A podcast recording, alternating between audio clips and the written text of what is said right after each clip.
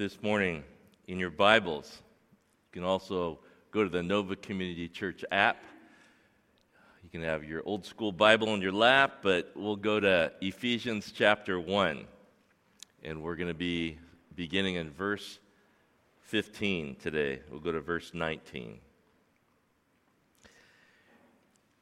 I was talking to a few members of our staff and also many of you throughout the last few weeks. And on behalf of our staff, I want to thank you so much for your excitement and your desire to come on Sunday morning and to listen uh, to sermons or to go to the website and watch or listen to sermons on the website or our app or our podcast and hear from the scriptures and and I, I love to hear of your excitement um, and your joy and your desire to learn.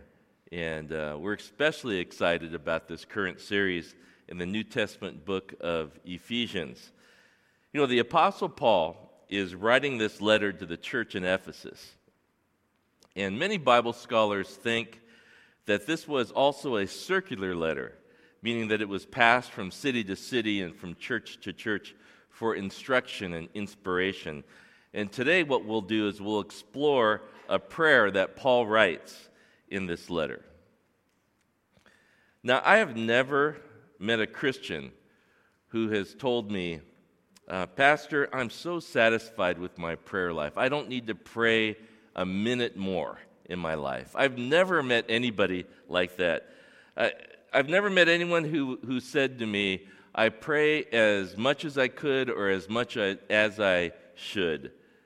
I know in my life there are times that I've been content with my prayer life, but it only lasts for a day, it seems, after I prayed for a good long time in the morning.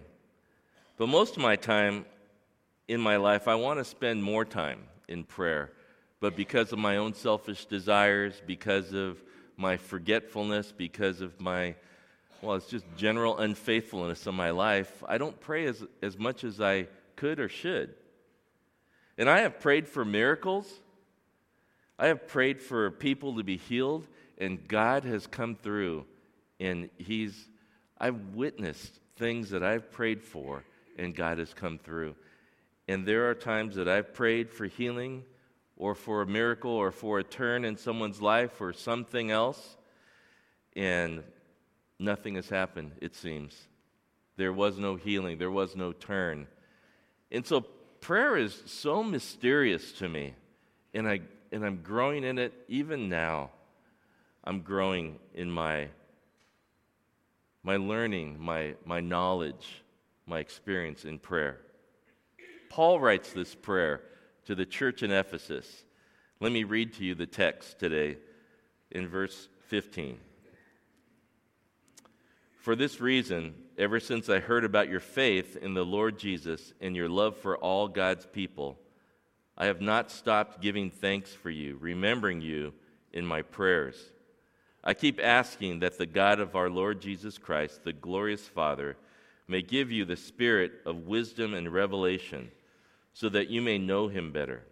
I pray that the eyes of your heart may be enlightened, in order that you may know the hope to which he has called you, the riches of his glorious inheritance in his holy people, in his incomparably great power for us who believe. This is God's word for us this morning. I want to make some observations, just three observations. I'm sure there's more that you could make if you spent time examining just this portion of, um, of the text in Ephesians chapter 1. But I, as I look at this and I think, when you cross the line of faith and you put all your trust in Jesus Christ for your life and your salvation, you get a treasure trove of blessing that just comes pouring in your life. In verse 3 of chapter 1, it says, Praise be to the God and Father of our Lord Jesus Christ, who has blessed us in the heavenly realms with every spiritual blessing in Christ. So if you're a follower of Jesus Christ, we see just through the beginning of chapter 1 in our study in Ephesians that we're sufficient in Jesus. that He meets all of our needs. And then that we learn just a few weeks ago that we're chosen by God and our destiny in heaven is secure for us.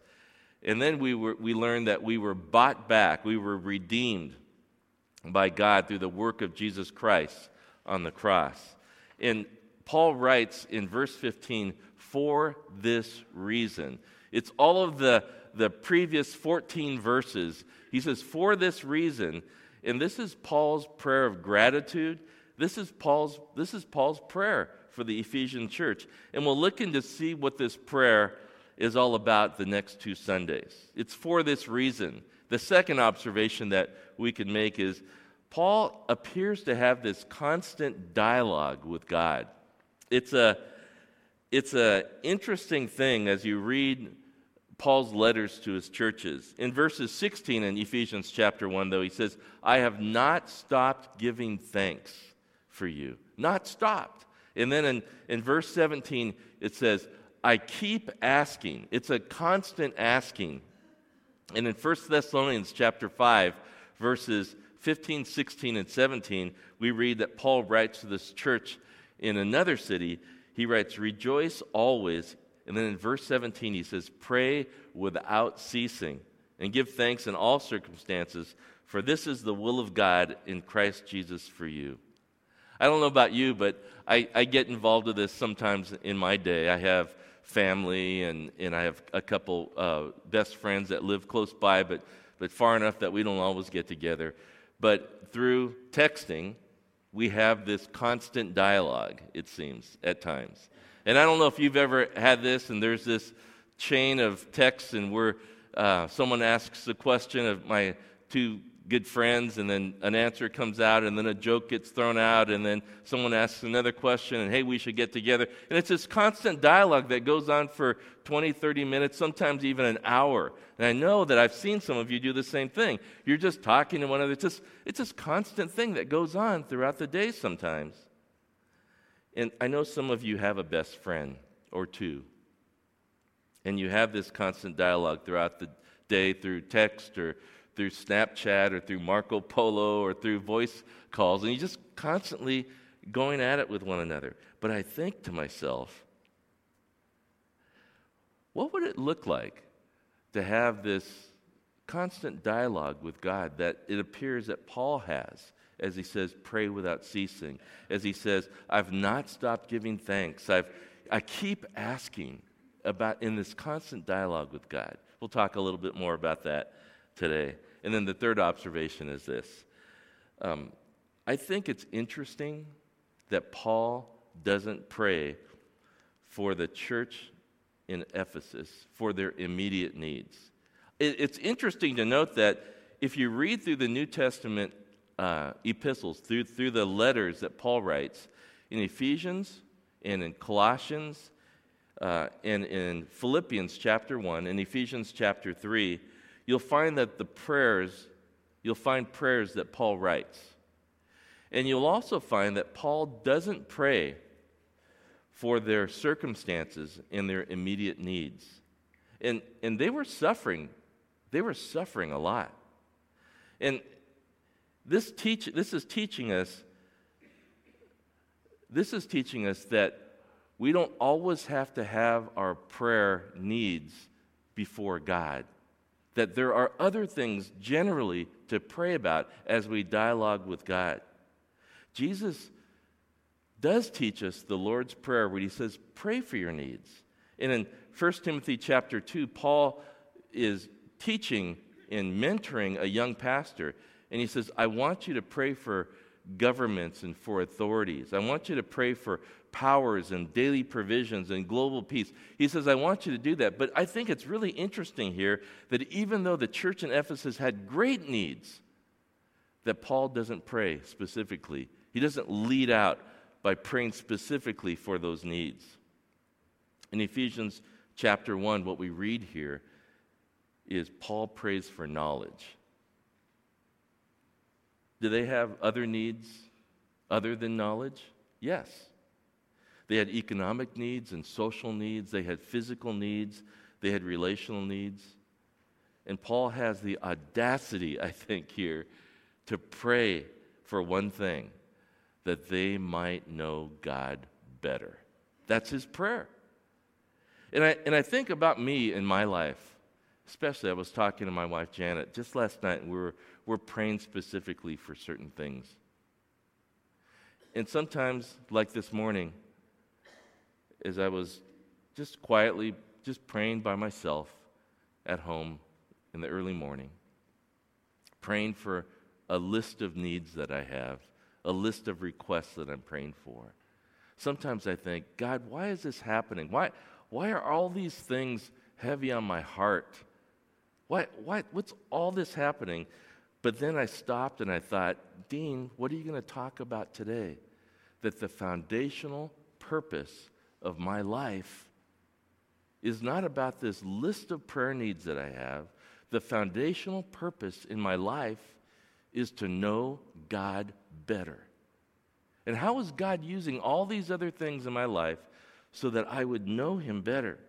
It's the reasons for all things. It's, it's the reason for tragedies and triumphs for our life, in our life. It's to know him better. And if I have this spiritual richness of knowing God, then whether I'm healed of my sickness or not, and if I have this spiritual richness of knowing God better, whether I actually get that dream job that I've been praying for or not, or whether I get that A on that test that I've been praying for or not, that if I know God better, that's the key foundational purpose of my life. And it's what I'm learning about prayer now, that I would know God better. Now, let's take a look at this prayer that Paul prays. We'll take a look at it in two Sundays. We have the first half uh, today. So, Paul prays that you may know certain things. In verse 15, he says, For this reason, ever since I heard about your faith in the Lord Jesus and your love for all God's people. He says, Ever since I've heard, and, and he addresses the Ephesians, but this is also the circular letter that gets passed around to other churches. Paul is writing to this group of people that some of them he's never even met before. But I think, what has Paul heard? because it says, ever since I heard, he, he hears two things. The first thing he hears is he hears about their faith in the Lord Jesus. And the second thing he hears is he hears about love for all of God's people. Faith in Jesus will inevitably lead to a life of love for all God's people. Paul pay, prays generally, just as the foundational and general prayer. He says, I want you to know what you have in Christ. That's his prayer. I want you to know what you have in Christ. Let me, let me illustrate this a little bit for you. Let's just say, imagine with me a four year old girl in an orphanage, an orphan girl in an orphanage, and let's just say it's in, it's in Africa. And let's say, just imagine with me, one day a woman visits the orphanage and says to the orphanage director, I'm looking for a little girl to adopt.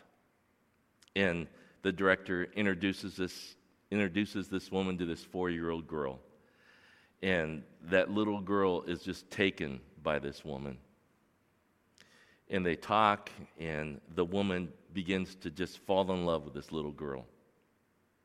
And after some time, the woman says to this little girl, I would like to adopt you as my daughter. So, what will the little girl say? Will the little girl say to the woman, Will she say, um, Okay, I'd like to be adopted, but can I see your bank account first? will, will this little girl say to the woman, um, um, okay, I, I, think, I think I'd like to be adopted by you, but will I have a bedroom of my own? Will, will she say to the woman, You know, I, I want you to be my mommy, but in, in 14 years, I want you to know that I plan to go, to go away to college? She won't ask any of those questions. A child doesn't think about these things. And she, what she will do is she'll embrace this woman that she's fallen in love with and say to her, I've been dreaming of this day my whole life. Can I call you mommy? And I think you can see the picture in your mind of, of what's going on here. You see, when you first put your faith in Jesus, you're generally looking for love and forgiveness and maybe for um, relief for an immediate crisis in your life. But let me, let me just expand on that, that uh, story a little bit more. What would happen if this woman that was visiting this orphanage that we talked about is Meghan Markle, the, the Duchess of um, York or, or something? You know, she's married to, to Prince Harry.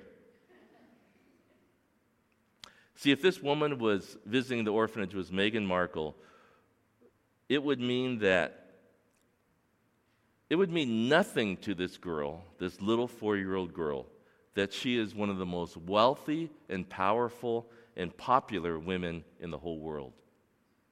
But one day, Meghan Markle takes home this four year old, and this four year old starts to grow.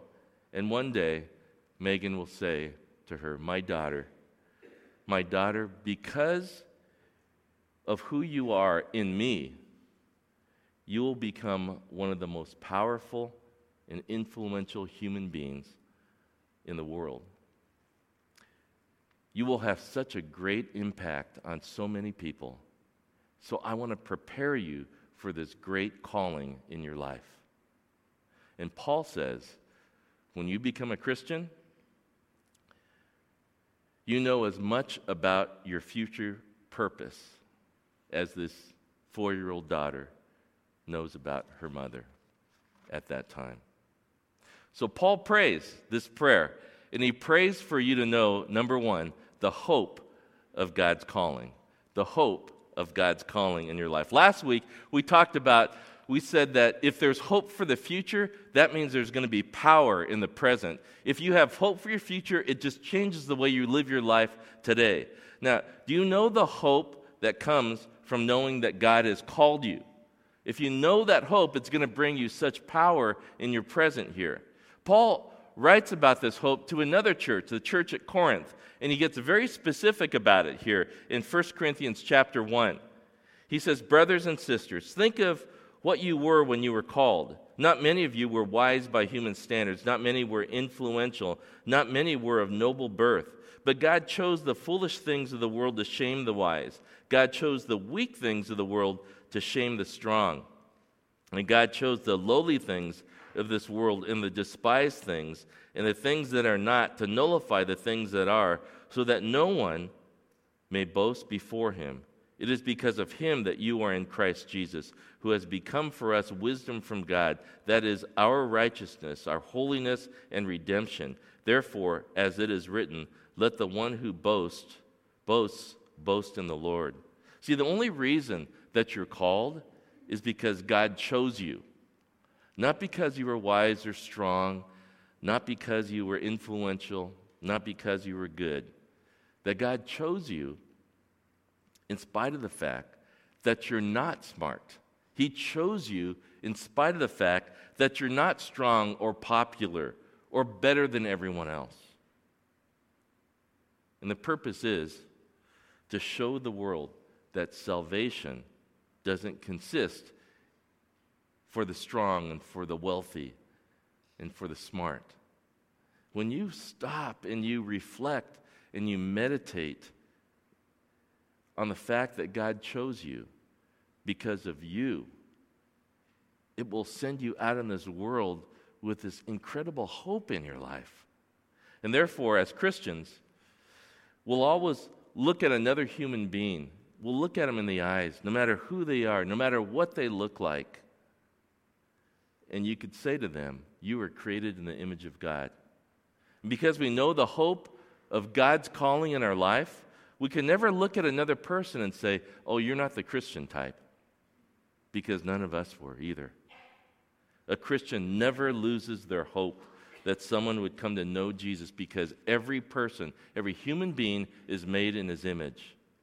Paul prays that you may know, number one, the hope of his calling. Number two, that you may know the riches of God's glorious inheritance. The riches of God's glorious inheritance. This is very interesting. This is, to me, very interesting. Bible scholars say that the subject of inheritance here can be thought of in two different ways. The first way is probably more common when we think about this. We think of it as, as in, an inheritance that Christians have, that we're going to get from God. Or, scholars say this could also be thought of as the inheritance that God has. Not that we get, but it's the inheritance that God has. And that's very mysterious. And we're going to lean towards that mysterious side uh, today as we look at this. This is the one, one of the most astounding statements in the Bible. In verse 18, it says, The riches of his glorious inheritance in his holy people. Notice that it doesn't say here, the riches of your glorious inheritance. I, I don't know if you have someone in your life that's like this, a family member or a good friend or something. When it comes time for their birthday or Christmas is coming up, you have someone in your life that's really hard to shop for, to buy a gift for. Yeah, you could just look at them right now, right next to you, if, if you want. I mean, it's, it, it's a pain in the neck. And for someone with a love language of gift giving, it's really hard because you want to do really well in giving, giving a gift. But if you have someone like that, you understand. Like, like let's just say uh, you had a Christmas gift exchange and then you draw a name and it's Jeff Bezos. Okay. He's the uh, founder, CEO, and president of Amazon. Okay, worth $108.4 billion as of yesterday. And you want him, you want Jeff, when you give him that gift, to open that gift up on Christmas, open that box up and go, oh, I've been waiting for this. But he's not going to do that because he gets free shipping on anything he wants over there, right? I mean, just he just orders it up and he, he, gets it. When a person is that wealthy or just has that sort of a life, what in the world can you give them? And Paul is saying here that God has a glorious inheritance, a, a, a wealth, a treasure. And he tells us what that wealth, what that treasure is. It's you. It's you. It's those of us who have put our faith and trust in Jesus Christ. And, and what this is saying is this is hard. This is hard for us to kind of get. As South Bay people, we live in, a, in, a, in an incredible place. We have, uh, I'll, I'll just say, all of us are wealthy. All of us are wealthy. I mean, we're, we're wealthy with, with, with, our, with what we have in our life, with where we live, with our work, with our, with our weather, with the area that we live in. We're, we're so wealthy. I was talking to a group of church leaders in Orange County, South Orange County, just a couple days ago. And I was talking to them and explaining to them um, where, where I love to be in the South Bay, where the church is at and what the church is like, and talking about all, bragging about all you guys, and, and talking to these, these South Orange County church leaders about that, and tell them about the South Bay. And they were like, that's nothing. We live in South Orange County. And they were saying, you know what's hard? And they were mostly uh, parents. And they said, you know what's hard?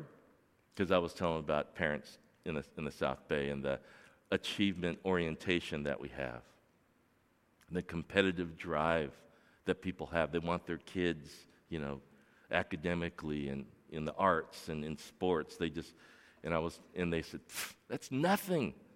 Not, try living in the South Orange County bubble, they said. And they said, they just opened a, a private arts academy just down the street. And so our kids, uh, the band in high school is not enough. They, we got to send them and pay big bucks to send them to that, that, that music, that, that school over there. It's sports. No one wants to play high school sports anymore. We've got to get them up there and get good video on them so that they could, we could send it to college coaches out there in club teams and teams that we pay for, high school sports is really on the lower ranks right now. Talking about academics and, and their kids studying so hard and taking AP courses and honors courses so that they can get the highest GPA, so that they can go to the best school. They said, You got nothing in the South Bay. We got, it's tough here. And I was like, Fuck, you can have it. I, it doesn't matter to me. But you know what? When our Father looks at us, He looks at us just as we are. And He says, No one, no one can give me a better gift than what I have in you guys. No one can do that. Paul prays that you may know this. Number one, the hope of God's calling in your life. Number two, the riches of God's glorious inheritance. And number three, the incomparable power of God. Paul says that, that that power that brought you to faith, that brought you to faith, the power that resurrected from the, Jesus from the dead, and the power by which he rules everything in the world, he says it's for the church. It's for, it's for us here. This is this incomparable power in Ephesians chapter 1, verses 22 and 23. We're going to cover this more next week, but it says this And God placed all things under his feet and appointed him to be head over everything for the church, which is his body, the fullness of him who fills everything in every way. That word fullness is, is so full of great stuff. We'll talk about that next week. But he does it all for the church. And God did all of this that you would come to know him there, there's, some, there's a family here at Nova, and their story is, is, is, is great. The story happens to involve me a, a, little, a little, bit too. Um, I grew up here in Torrance, and I went to Edison Elementary and Magruder Middle School and North High School. I grew up in North Torrance. I met my wife in high school. We didn't date. We were almost not even friends, but we, we, uh, we knew each other, and we had friends that were in common, and, and we knew of each other. Um, and we went to the same high school. Well, there was another uh, woman at that high school, a young woman, a teenager at that high school that we were not really friends with, but we knew her, and she's great. She was uh, uh, well liked and just a sweet person, and we knew her. Um, later on, my wife and I started dating, and then we got married. In 1986, we started a church, um, and we started at Gardena High School in their cafetorium. And then six months later, we got married after we started the church, which I don't recommend for anybody to try to do. But, but uh, we, we survived it. Um, we, that church went for a couple years, and then we moved it into North Torrance and where our roots were. And then later on, um, I had a, a, a, real sense of God wanting me to uh, be a police chaplain. And through a lot of different um, circumstances, I was uh, able to be a police chaplain in the, in the city when you're a police chaplain and, and, and, you're the lead chaplain, you get an opportunity to have a platform to talk to a lot of different people. And I would speak at different functions throughout the city with just a lot of people in these places.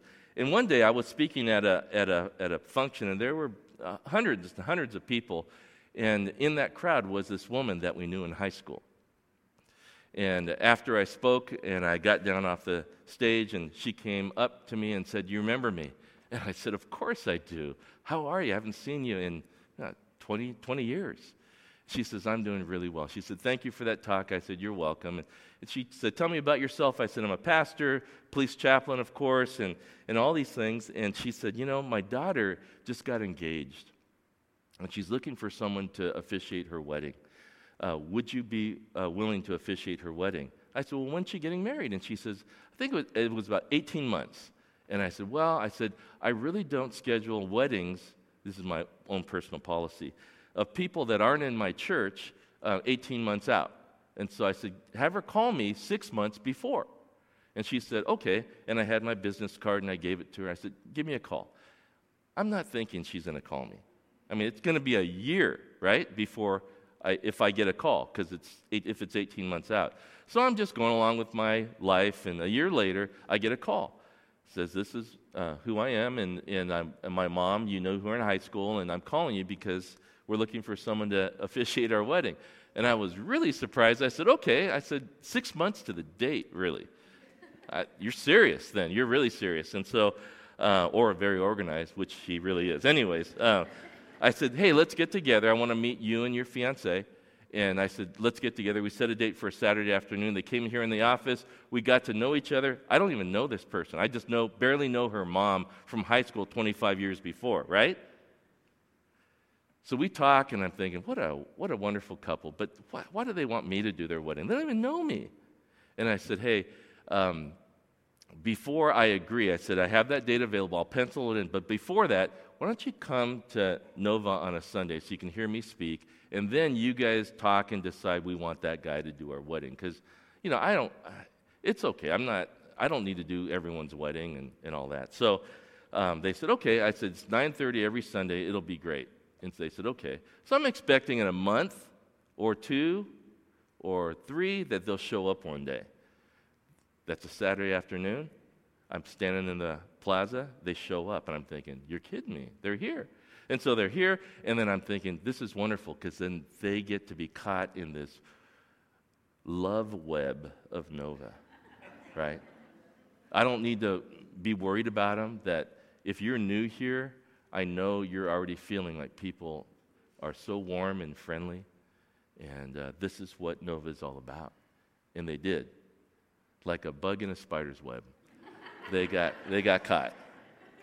And uh, afterwards, I'm standing in the back. They came over, they, they shook my hand. They said, Thank you so much. We want you to do our wedding. I said, I'm your guy.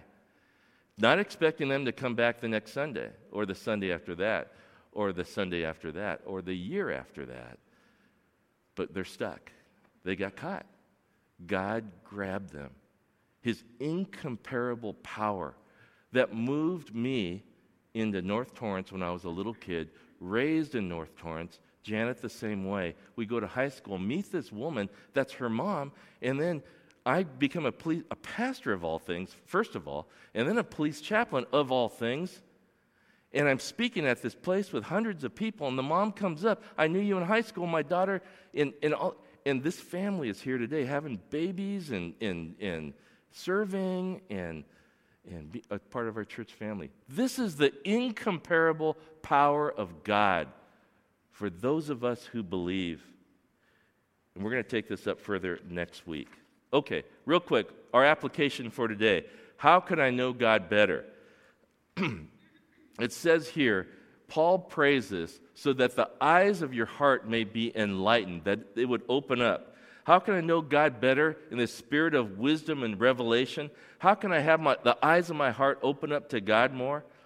I think it's, it's to the engage in the dialogue of, with God. That's how you get to know someone better, is to pray, to have this dialogue with God, and, and, and just to lift up, to, to ratchet up our, our life of dialogue or prayer with God. And here's five, five things, and we'll go over them real fast. The first one is intercession and it's, it's the prayer list. And so if you don't have a list of things you're praying for, because I know you have needs, and I know you know other people with needs, would you write those things down? And then would you reserve a time during the day? Give it five minutes and just pray through that list. That's a great way. It's called intercession. The second thing is silence and solitude. I don't think we do enough of this here. The South Orange County people are really hurting in this area, I think, because if we're hurting in this area, we don't have a lot of margin in our life. We don't have a lot of solitude time, a lot of silence in metropolitan world. Here, there's a lot of noise happening a lot in our, in our South Bay life. That's why we have that prayer garden, that it would be a place of solitude and silence. Our staff goes out there um, as it's, it's being put together, even though it's not fully, fully complete. We're super close to it being complete. A couple weeks ago, we, I said, uh, for our prayer time today, let's just go to the prayer garden and we're not going to say a word. We're just going to go and sit in solitude and silence before God. We need more of that in our life, just to get to know God a little bit better. Reading His Word, we're going to actually, if you read His Word, the Bible, you actually hear God's Word in your mind. He's speaking to you through the Bible.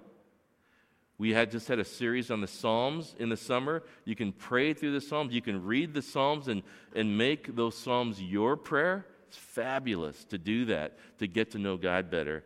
And then the discipline to pray. If you're praying five minutes a day, how about ratcheting up to two more minutes, seven minutes? I guarantee you, you're going to go longer than that. If you're, not, if you're praying zero, why don't you start with five? If you're doing five, give it two more minutes. If you're doing 10, give it a little bit more. Just, just, just move it up a little bit more. And through that, you're going to get to know God better. I love Paul's prayer. He says, I keep asking that God of our Lord Jesus Christ, the glorious Father, may give you a spirit of wisdom and revelation so that you may know him better. I pray that the eyes of your heart may be enlightened in order that you may know the hope to which he has called you, the riches of his glorious inheritance in his holy people, and his incomparably great power for those of us who believe. Amen to that? Let's all stand for the benediction.